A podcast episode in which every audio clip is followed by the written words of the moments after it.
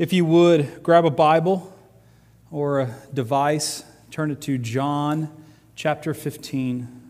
John chapter 15. Those of you here last week, you'll notice, hey, we were in John last week.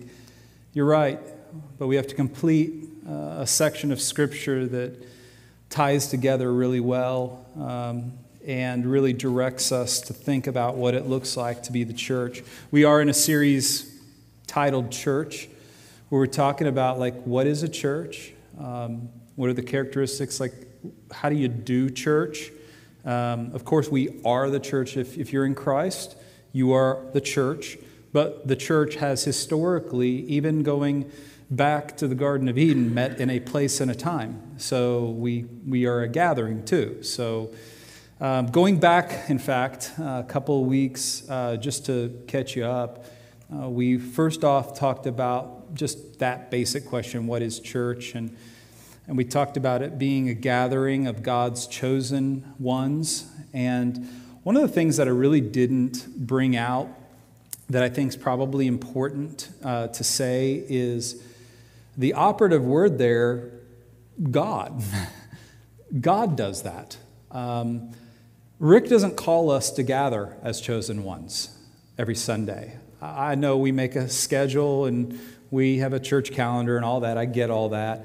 But ultimately, I don't do any of that, and we don't gather because I made a schedule or we made a schedule. God gathers us. It's what He's always done. He's always gathered His people together. And so we gather not in any one's name or any church's name. We gather in Jesus' name. And so if I missed anything of that in that first week, I just want to apologize because I think that's important to say that God gathers us.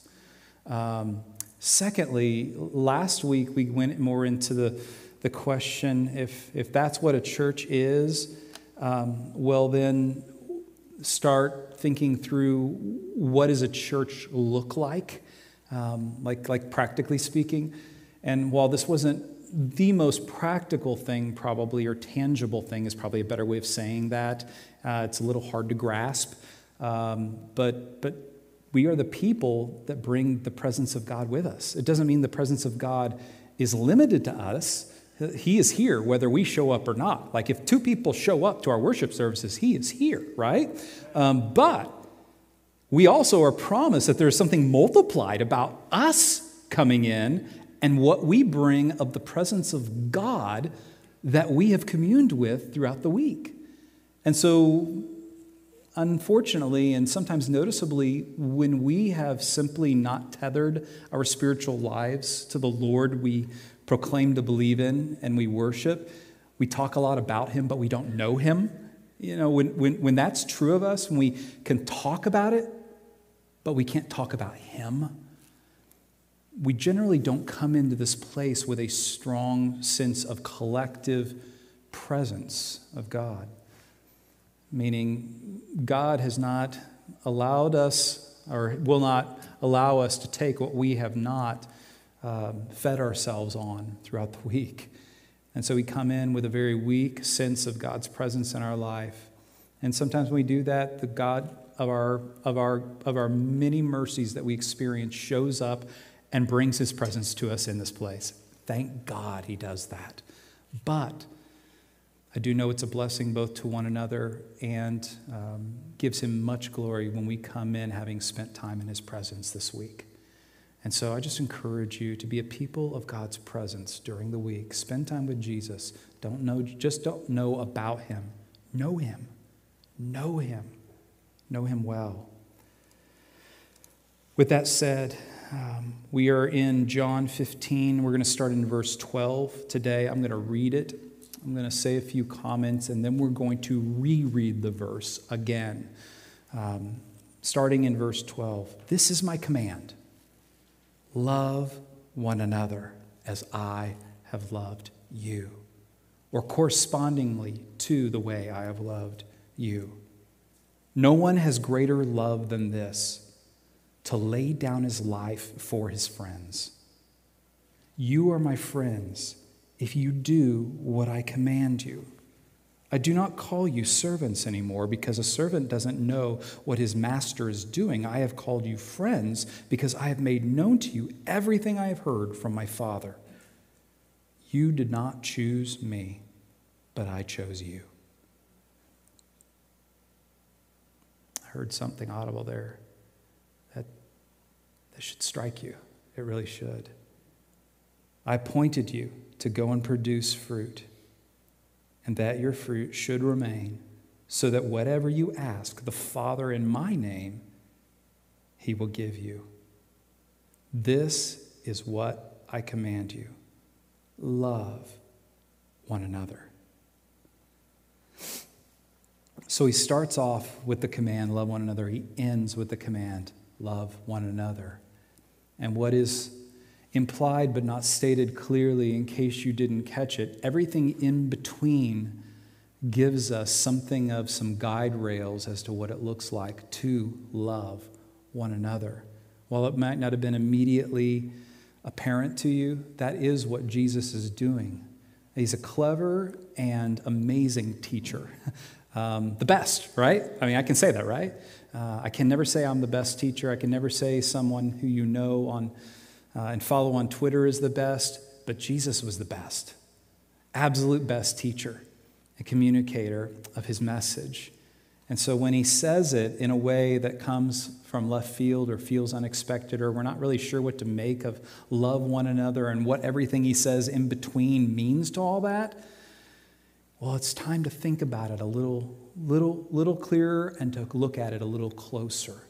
And that's why we're going to reread it here in just a moment after I make a few comments. By the way, one of the things that I want to at least give you prepped for is what he's getting here is helping us understand what it looks like to have the kind of posture of heart that makes you a person who loves others. What actually stirs the posture of heart? That's what we're going to get at. But what is love? A choice, an act of the will, an emotion, a trait of some sort, a little of all these things, something more, something intangible that you can't even define.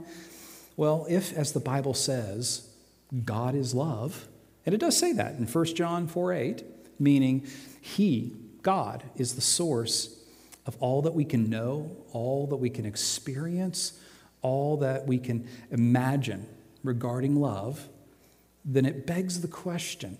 This is an important question, especially for our day and age, actually for any day and age. How can you and I possibly, confidently, and sometimes casually and flippantly presume an inerrant or self-evident understanding of love? Like, we say this is loving or that is loving, and sometimes it is, and sometimes we're right, you know. Sometimes I'm right. Blind squirrel gets a nut sometimes, right? But sometimes I'm just saying my opinion, right? And I think it's loving. And we know love is a little more dynamic. It's involving actual people, and loving people is sometimes complicated. And even Jesus knows this, and even Jesus relates this when he's presented with a prostitute. It's interesting. The most loving response is to know that the Pharisee who recognizes that a woman is acting inappropriate with him. I'm speaking of when Mary actually came and washed his feet with her tears, used her hair, pulled down her hair, which is an alluring, it's something you didn't do in the sight of anyone but your husband in their culture. I'll just say it that way. And yet the Pharisee who criticized this, he knew the Pharisee was self-righteous. And so what does the Pharisee need?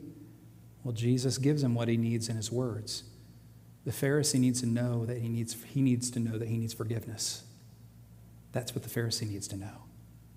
But that's not the first place he goes to the person. He loves her through knowing that she's accepted. That's his first step with her. Now, eventually, he gets to, you also need forgiveness. Of course. But this is what I mean. He loved both of them. He loved the Pharisee. He loved the woman.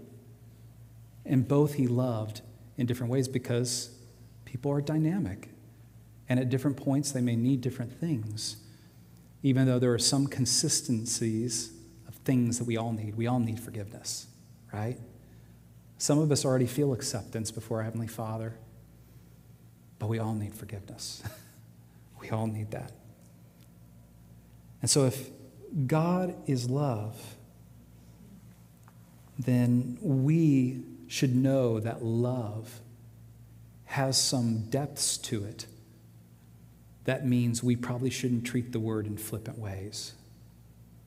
We shouldn't say that we confidently know what it means indisputably in a certain situation and have great disdain for those that just don't get it. And I can't speak for you on that, but I can speak for myself. And speaking for myself, I have a lot to learn about loving people. I have a ton to learn. I have a lot to learn about being loving. And as I shared with the first service, that's a difficult admission for someone that has a keen interest on the subject and definition of love as described in the Bible. In fact, in the earliest days of City View, one of the things I did is I preached out of 1 Corinthians 13 probably 10 different times in about 2 years. And not necessarily on Sunday mornings. I did it in men's groups or in other studies and whatnot. But I went back to that well over and over just to convince people that love might not be what they think it means, and that the Bible is the best thing to use to understand what love is, for the author of life and he who is love knows what love is. But despite the fact that I spent a lot of my time and still hold a great interest in what the Bible has to teach us about love and try to banner it whenever I can, I have a ton to learn. I feel like the disciples when Jesus invites 3 of them to go with him to a mountain, and on that mountain something really crazy happened. Like all of a sudden a cloud descended, Moses, who's dead, Elijah, who's dead, shows up. They show up. And all of a sudden, the disciples kind of see Jesus, and Jesus doesn't look like Jesus, normal Jesus. He looks a lot more glorified in his presence of his Father. And of course, this is where I feel like the disciples. They go, this is good that we're here. Let's build tents. What? So that we can stay here. Let's build tents. That's how I feel sometimes when I struggle to know and act on what I think is loving, and even further try to apply it to everyone else in all situations, in all places. I feel a little like the disciples. I feel a little silly. And fortunately, sometimes the Lord is graceful, and like he did in their situation, he reminds me, Jesus is my son. He's my chosen one. Listen to him. Listen to him. Don't listen to the voices in your head. Don't listen to everything that you think. Listen to him. Luke 9:35. Jesus agrees with this and says it yet another way. Take my yoke upon you and learn from me. So perhaps you, like me, have a lot to learn. Perhaps you, like me, have not taken the words of God the Father to heart nearly as much as you should have. And when you hear, listen to him, my son, Jesus, you know, that's me. I need to listen to him more. Or the invitation of Jesus himself, learn from me. Perhaps you, like me, could afford to listen and learn more, and perhaps talk as well as assume, presume, and generally stay in your own head a whole lot less. At the very least, perhaps we could see that if what we are doing or not doing just isn't working in our lives, you know, just kind of my rhythms, my ways, what I do, it's just not working. Like, it's not growing me spiritually, or what I'm not doing, it's just not working out. Perhaps it's time to disrupt our current thinking and habits by a renewed pursuit of listening and learning from Jesus. Maybe that's a good start to our plan. And at its heart, today's passage shows us a Jesus that is inviting us actually to do just that. I mean, this is incredible. If you came here and you need that, Jesus in this passage is just like wooing and inviting us to do just that. Listen and learn from me. My yoke is easy. I have something to tell you. And he's going to tell them the gospel, but he's going to do it in such creative and interesting ways that relate to us loving one another. It's just really fascinating. And so today's passage reminds us that the church, God's people, are to be a people characterized by the attribute or characterization of God himself, love. We are to be a community of love. Jesus devotes his entire dialogue in these 6 verses, helping us understand how to love one another. So, with that said, and with the knowledge that it is good to hear these words and let them influence our heart posture this morning, let us reread these. This is my command: love one another as I have loved you. No one has greater love than this, than to lay down his life for his friends. You are my friends if you do what I command you. I do not call you servants anymore, because a servant doesn't know what his master is doing. I have called you friends, because I have made known to you everything I have heard from my Father. You did not choose me, but I chose you. I appointed you to go and produce fruit, and that your fruit should remain, so that whatever you ask in the Father in my name, he will give to you. This is what I command you: love one another. So in what we have just read again, we see that our ability to love one another is seemingly hardwired to our experiencing God's love and what he has done for us in the gospel. We shouldn't be surprised by that, by the way. Jesus doesn't give us a list of things to do. Now, he does tell us one thing to do: love one another in accordance to or corresponding to how I have loved you. He does tell us that. But from there, he doesn't really give us this checklist, this to-do list. In other words, what he does there, he just speaks to us gospel truth after truth after truth. And so somewhere in that gospel truth, he is telling us quite clearly what it looks like to begin the journey of posturing our heart to really deeply, sincerely love one another. There are at least 5 truths, and these are meant to stir love in loving ways to overflow from the gospel's transformation of our own hearts. 5 truths from this text, I think, could be, should we let them this morning, be life transformational for us as we pursue Jesus' command: love one another. The first one is this. He says this one right off the bat: Christ died for you. Christ died for you. Oh yeah, Rick, I learned that back in Vacation Bible School, 1997. Christ died for me. Yeah, good, the gospel, got it. Christ died for you. I'm not the most emotional guy in the world, but let me just encourage you. Could you feel that for just a moment? He died for you. He died for you. He died for me. Christ died for me as a sacrificial act, as for a friend. That is crazy. Absolutely bonkers, friends. Christ shouldered. Just, can we unpack just what that means? He shouldered in dying for me sacrificially. He didn't just die as in, like, my kid is in front of a train, doesn't realize they're in front of a train. I push him out of the way. I get smushed. I just died for my child, right?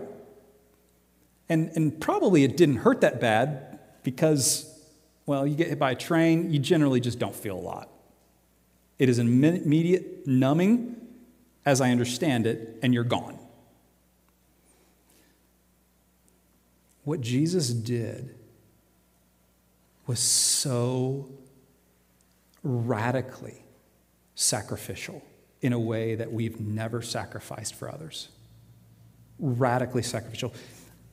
He shouldered and took on my sins. And not my sins.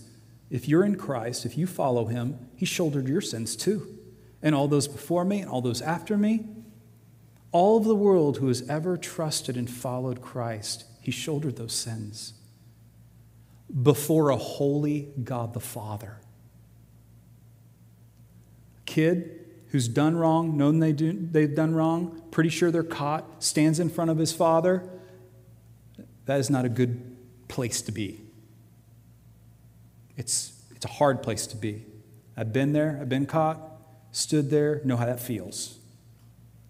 You are shouldering and have become, you've encompassed the sins of all the world, and you stand before your holy Father. There was only one thing for Jesus to experience, and that is the full-on, unblockable wrath of God. For disobedience and sin, all the wrath of God fell on Christ on the cross. His suffering, his sacrifice was not like ours. Our best sacrifices will never match this, and his suffering will never match our sufferings. And I'm not talking about the physical suffering, because I know in practical terms, a lot of people have suffered some really, really bad things in this world. Maybe even more so physically than what Christ did on the cross, but that's not the suffering that Christ most suffered from. It was, my God, why have you forsaken me? To have left Holy Communion with Father, Son, and Spirit, and the Son exercised out of that. Forsaken. He was forsaken so that we can sing the words we sung just a minute ago. I'm not forsaken. I'm not forsaken because he was on my behalf. What must that have been like for the wrath of God? He's technically in God's presence still, because God's presence can't just leave.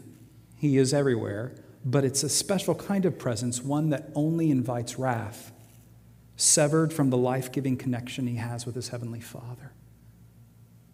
He did that for me and you and us, if we're in Christ.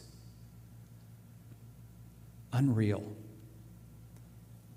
He did it intentionally.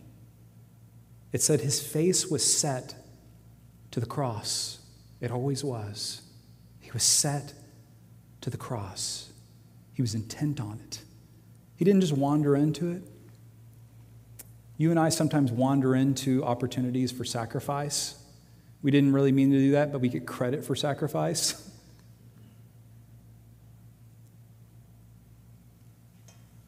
You got a bonus. Someone had a need. You had an opportunity to basically use your bonus to give them a need. You really didn't sacrifice. You weren't expecting that money, and that really isn't. You're giving what really you weren't expecting anyway. That's not what the cross was. It was an intentional, purposeful, to the cross motion of his life. He did this while I was, and this is the biggest deal, while I was his enemy. While I was his enemy. Now, I know he said he did it in an act of friendship, but make no mistake, Romans 5:8 makes it clear, in that moment, I was his enemy. And he did it for me, despite the fact I was his enemy. So what does that mean for me? What does it mean for me to ponder and meditate and to be stirred in heart and to alter my posture and considering, like, what does that do for my ability to love others? Personally, I will choose to be inconvenienced in many ways, sometimes mostly small ways. But I don't make big S sacrifices a lot of the time. My guess is you would say you probably don't either. But what does it look like when you fully grasp the gravity and depth of how much you've been sacrificed for? What kind of posture does that make for your heart? To know what Jesus did for you, to think on that, to pray on that, and to let that just wash over you a little bit. Can't you see and can't you imagine how that might do something for how you approach others and how you would be loving towards them?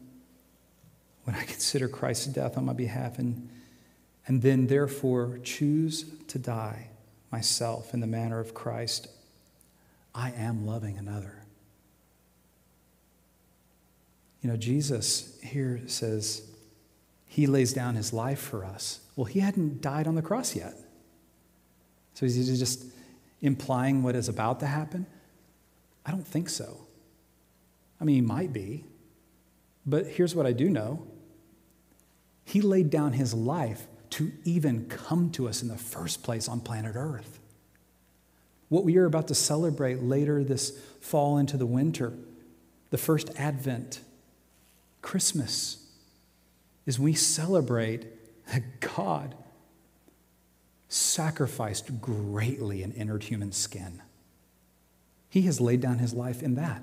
He has laid down his life to be the second Adam, to be a new start, a fresh start. And of course, he'll sacrifice on the cross. It's beautiful. I'm loving another when I die to myself, day in and day out. And he makes us know, make sure we know that the gospel is a story about sacrifice and what it does to us and produce sacrificial people. When I, like the crowd, get fed a lot, get a little odd blessings because of my faith, much like he fed the crowd, I get reminded, I didn't feed you bread just so that your bellies would be full, but so that you would also lay down your life. He says, I have come, and you must take up your cross daily and follow me. Every time the crowd gets a little too comfortable with God's blessings, he reminds them of death, either his own or death to ourselves. I can only die to self inasmuch as my heart is postured by the death of Christ on my behalf. If you have a hard time sacrificing recently, perhaps meditating on Christ's great, unmatchable sacrifice on your behalf will stir your heart to love others in a different way that you're maybe not doing well right now. Second thing we see here, the God of this universe, whom I serve, has made me his friend. He's made me his friend. No one has greater love than this, to lay down his life for his friends. You are my friends if you do what I command you. You are my friends. I am God's servant, by the way, and he's not trying to imply that. You're not his servant. You are his servant, but he wants you to really understand in this moment, for you to love others, you definitely have got to understand that you're his friend. You are God's friend. To only be a servant, in fact, I would say, can sometimes cause me to find a convenient escape hatch on missing God's kindness in his amazing friendship for me, and miss out on what he has for me for others. Sometimes I can bury myself in service Now, I know that's not all your story. Some of y'all probably don't serve enough. But again, I just think it's really encouraging to understand, though. He's saying you want to love others? You need to understand not that he's your master and that you're his servant. That's true. But you really need to understand that you're his friend, that he befriends you. Think about how radically this really is, the differences between us. Imagine the most awkward, hard-to-love person ever from your life and history. Someone saying, it's me. Or, I'm loving me. I mean, just think about it. And you befriended them. And even though they kind of wear on you, they wear you down, beat you down a little bit here and there, in the end, you kind of feel good about the fact that you've sacrificed and befriended someone that really not many people befriend. Why do you feel good? You feel good because, well, I'm a little bit more of a normal person. They're more of a socially awkward person. I tend to be able to be measured in my words and say things in ways, and they seem to blurt things or seem to not know how to talk very good with people. And man, such a difference between us. And so we feel good in proportionality to how much we think they are weirder than us. How must God feel that he calls us his friend? The gap between me and God in every way is a billion Grand Canyons. He befriended me. I am so unlovely and not worth being a friend to in comparison to God and in his presence, and yet he befriends me. Unreal, guys. This is unreal. He's inviting us to meditate on some really absurd truths. He calls you friend. So what does that mean for me? Well, on the obvious, it's not really a puff your chest moment to befriend people. It's an honor and privilege and a proper echoing of what God has done for me in making me his friend. And so being a friend and invite friendship, that's on the obvious. On the less obvious, maybe consider or think long and hard on what we are accepting instead of friendship with others. What are we accepting instead of friendship? Because we're getting our relational energy in some way, our relational needs met in some way. It's my conviction and it's sadness to believe that we've traded family and friendship in our world today for tribes and ideological gangs.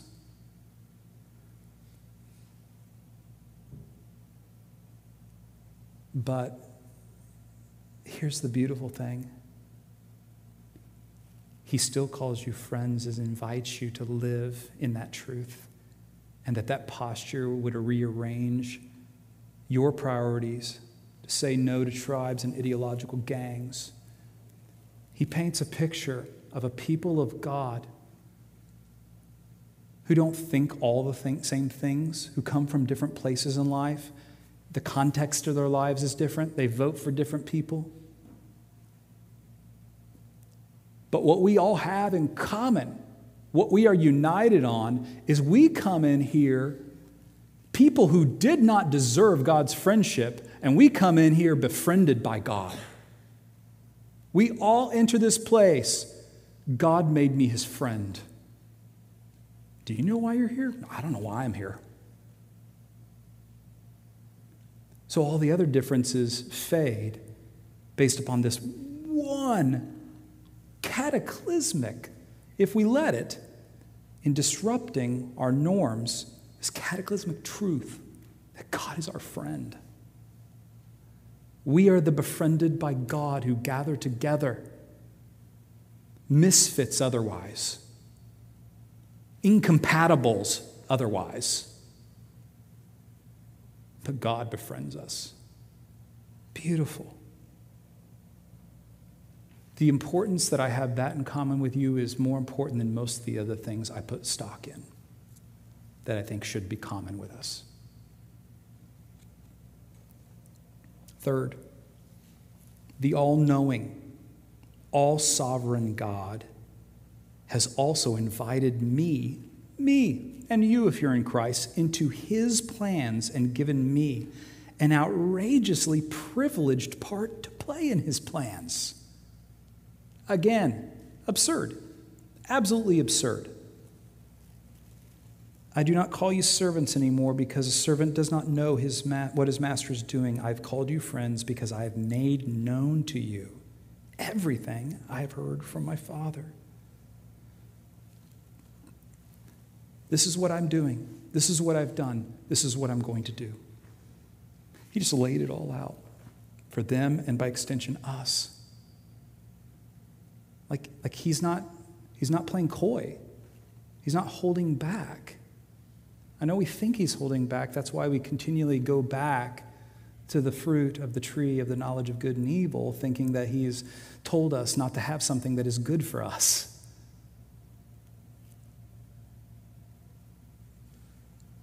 But he has given us all we need for life and godliness. All that we need. He says, this is what I'm doing. In fact, this is what I am doing from God, and his mouth is far greater than the power and significance we often get by juicy pieces of information and gossip from others' confidence. You know what I'm talking about, right? Someone tells you a little piece of gossip, a little piece of information you didn't know. Say you have a friend, he's a Secret Service agent, he happens to have detail on the President of the United States, and he gives you a little juicy bit of gossip on how the President spends his Wednesday nights. You're like, oh, wow, that's nothing that anyone else knows. I get to share this piece of information that no one knows. You have power, you have significance. You know what I'm talking about, right, guys? This is what drives gossip.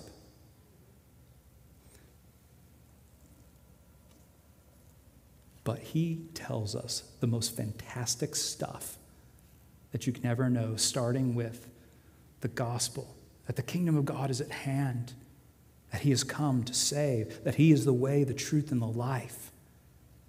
He has come to tell us it's the best stuff. And the best stuff to unreliable and untrustworthy people. Can't speak for you. I was unreliable in being someone who had the most precious news on the planet. Multiple times this week, I was unreliable. I am often untrustworthy with the precious news of God's love for the world in giving his one and only Son.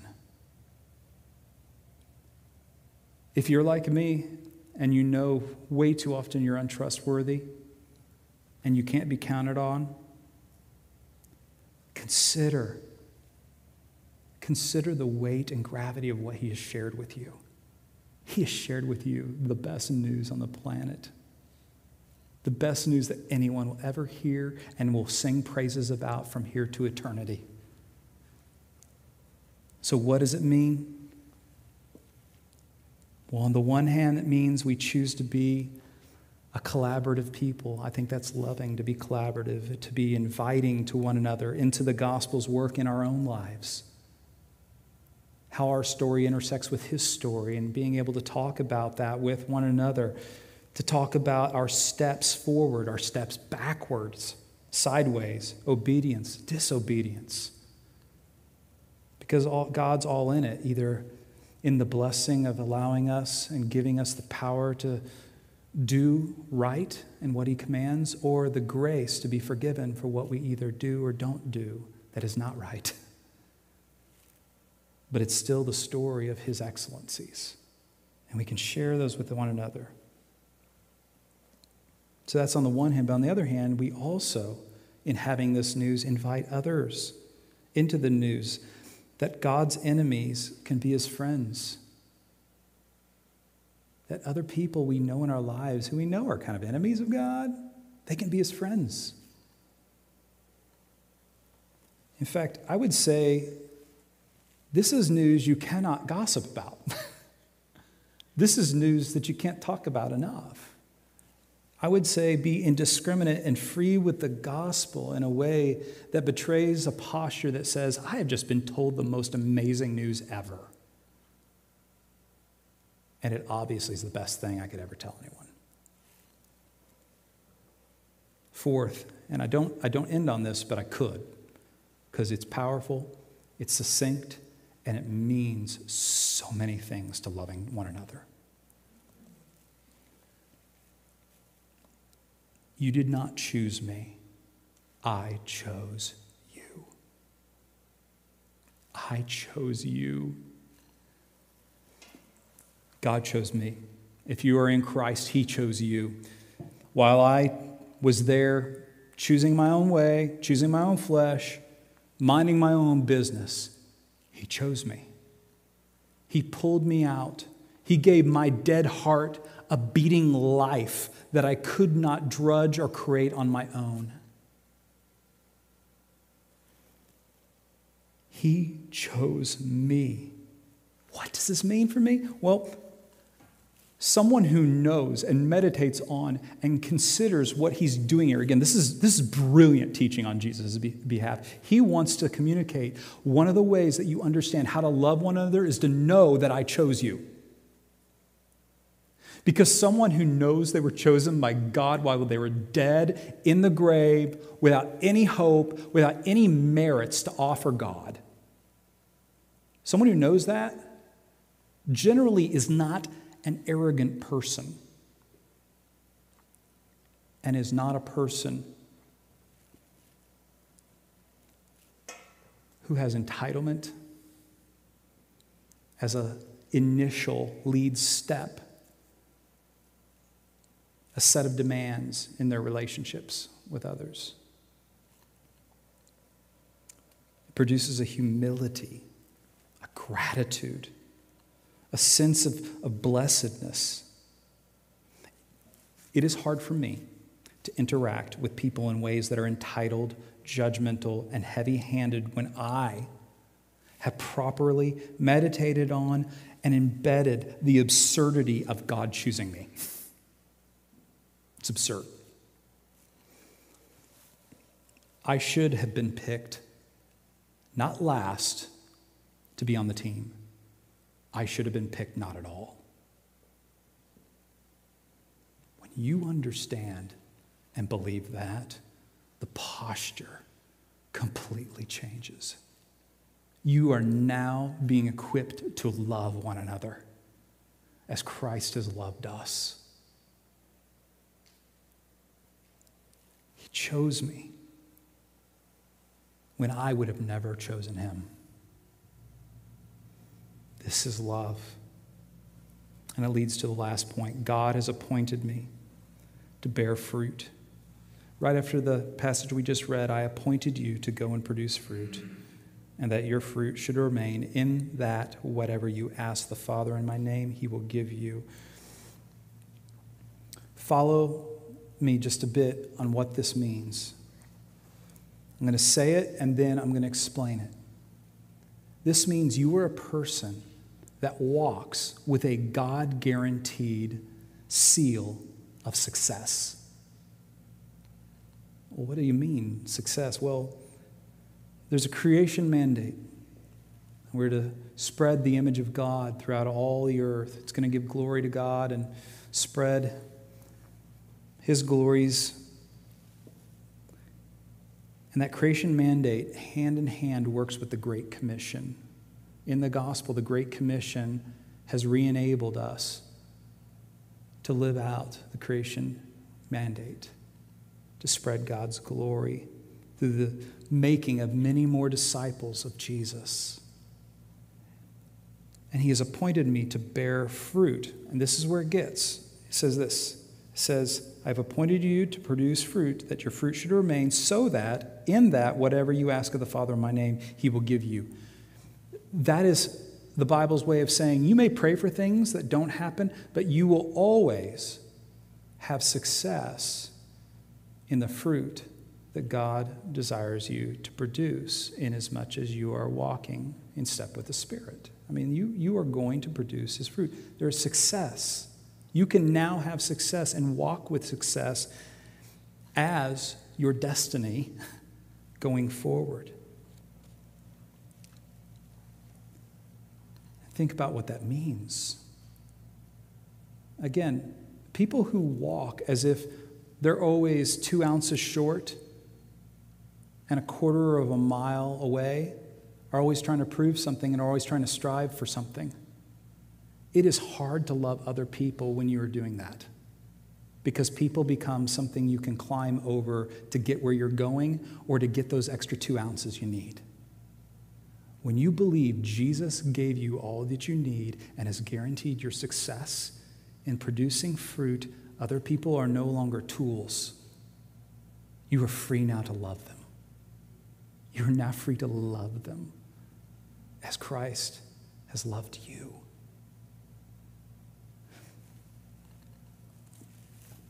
In the early days of the church, they would have feasts. A lot of these were attached to the Lord's risen day worship, like what we're doing. We'd worship and then we'd feast. A part of that was also the communion meal of feasting on the body and bread of Christ, which is actually a better feast. But what they began to be known as, this language is actually used by some of the historians of the time, as they called them, rightly enough, love feasts, love dinners. Because what they were doing in their gathering as a church, as the chosen ones, so displayed the marks of loving one another that there was no other attribute to the kind of a feast it was. Wasn't a birthday feast. Wasn't a wedding feast. It's a love feast. That's what they attributed to it. What would it be like if people knew the church as a place that whatever they did, you attached onto it the word love, because they have so loved one another well, because they have known the love of the Father through Christ so well.